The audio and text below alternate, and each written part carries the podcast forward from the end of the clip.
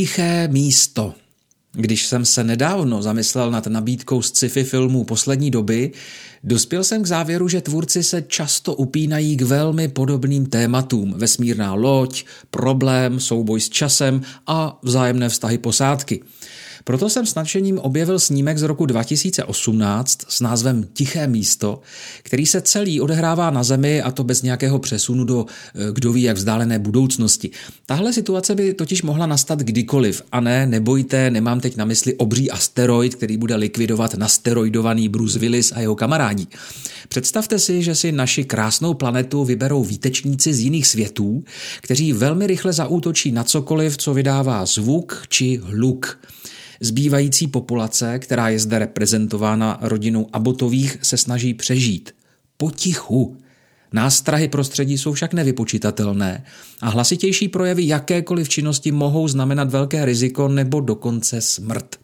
Lee a Evelyn společně se svými dětmi sice mají své tiché místo k životu, ale bez doplňování zásob a výprav do okolí to zkrátka nejde. Svět, ve kterém musíte být absolutně potichu. Svět, ve kterém si nemůžete pustit nahlas hudbu. Svět, který je důvěrně známý všem neslyšícím, působí jako zvláštní připomenutí toho, jak významný je pro slyšícího člověka sluch. Tato skutečnost zajímavým způsobem kontrastuje s tím, že Regan, dcera Abotových, je neslyšící a vnímá situaci jinak než ostatní. Jde o spojitost, která dělá film Tiché místo ještě působivějším, protože Regan je vlastně celý svůj život na tichém místě. Evelyn Abotová je navíc těhotná, takže se bude muset vypořádat s porodem. Oprava s bezhlučným porodem. Kde to provést? A jak umlčet dítě, které bude ječet od chvíle, kdy poprvé vykoukne na své němé a vyděšené rodiče? Bude stačit roubík nebo nějaká odhlučněná místnost? A co dál? Tohle rozhodně není svět pro mimina a pro ta ubrečená už vůbec ne.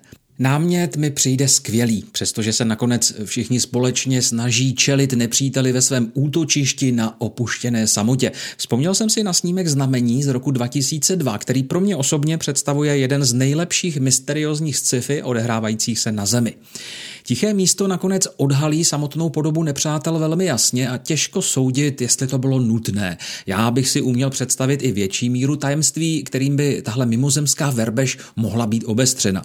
Na druhou stranu chápu, že tvůrci filmu, kterými jsou mimochodem sami představitelé titulních rolí, manželé John Krasinsky a Emily Blantová, to chtěli mít v závěru poněkud drastické.